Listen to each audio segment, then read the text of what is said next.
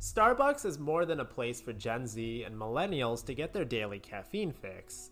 Starbucks has revolutionized coffee and made it a cultural phenomenon, a daily ritual for millions around the world. Its green and white logo has become a symbol of high quality coffee with a unique cafe experience. Despite being around since 1971 and 38,000 locations worldwide, there is still plenty of money to be made for Starbucks investors. Starbucks is selling millions of soft drinks to its core geographical areas in the United States and in China, making up 61% of their locations, proving to be resilient even in challenging economic climates. The company has successfully adapted to its changing consumer preferences and economic conditions. I mean, just look at this gigantic menu that we got over here. No Starbucks, I'm never allowing you to know my location.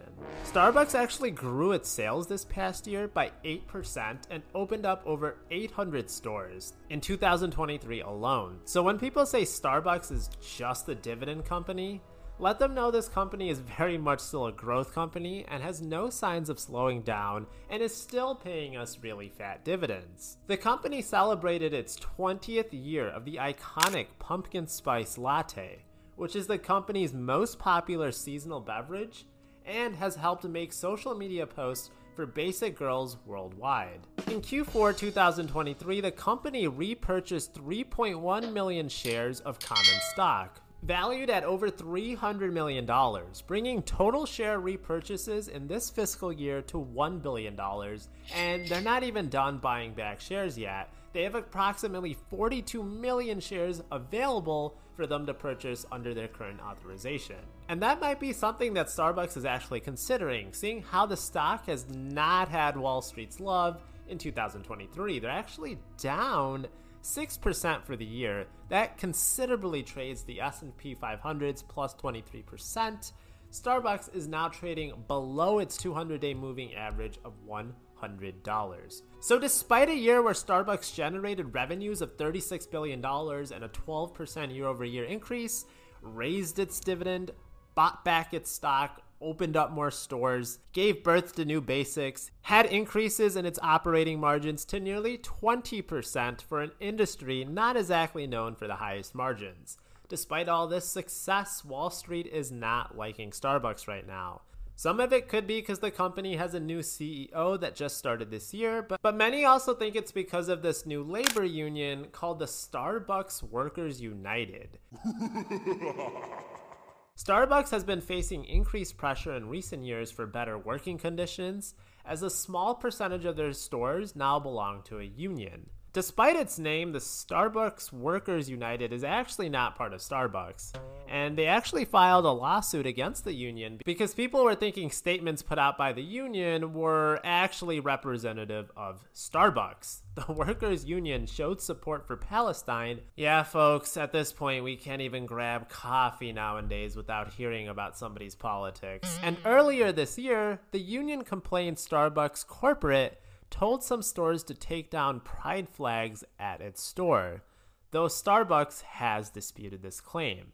It should be noted that Starbucks does not franchise any of its stores. They're all owned by corporate, which means they should be playing by corporate's rules.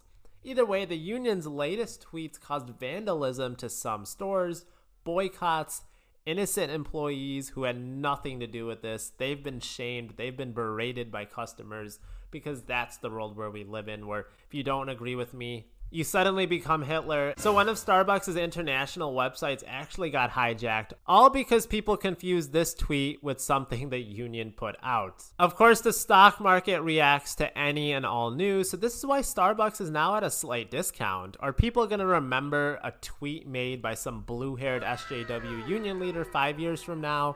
You know, somebody that looks like they could drink coffee from Dutch Bros? Probably not. Starbucks doesn't pay the biggest of dividends, just 2.3%, but it's been increasing its dividends for 13 years now and has a pretty low payout ratio. Its five year dividend CAGR is 10.35%. Imagine getting a 10% raise at your job every year. Starbucks has over 31 million loyalty customers. That's up 15% since last year. And loyalty members make up nearly 60% of their sales overall. So if they can keep this core group of users happy with perks and rewards, they're going to keep coming back. With Starbucks' ample menu that's constantly being refreshed based on the season, they will keep coming back. I've been a Starbucks shareholder for over five years. I've been holding on to this stock since 2018 with some of my earliest purchases being in the $48 range. I was able to get a tranche going at that low of a price. Some of these are at nearly a 100% gain from today's prices. Well, I doubt we will see Starbucks at those prices again anytime soon. That's like like the Dutch brothers would totally have to invade for that to happen, and God help us all if that does. I'm using this short-term news cycle to gobble gobble gobble up more shares of Starbucks stock. I currently own over $3,000 worth of Starbucks, making up 2% of my portfolio. I'm earning around $75 in dividends every single year for doing absolutely nothing. Remember how I told you Starbucks has a relatively modest yield of 2.2%? Well, those who actually bought shares back in 2018, like me, they now have a ridiculous yield on cost of nearly 5%. This is the true secret of getting rich with dividends that people often overlook.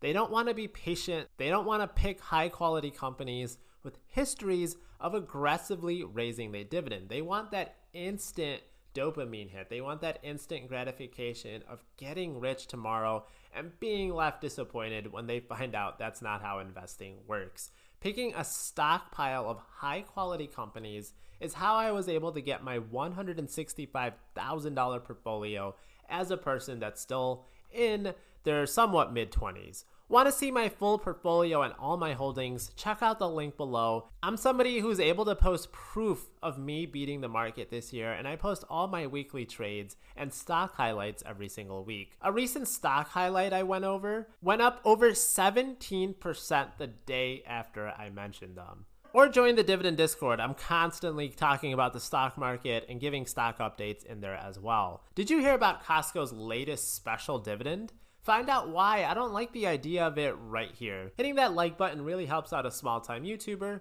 My videos are always found in podcast form under the Collect Cash podcast name. Let me know if you're buying Starbucks stock at these prices in the comments below, and I'll catch you on the next one.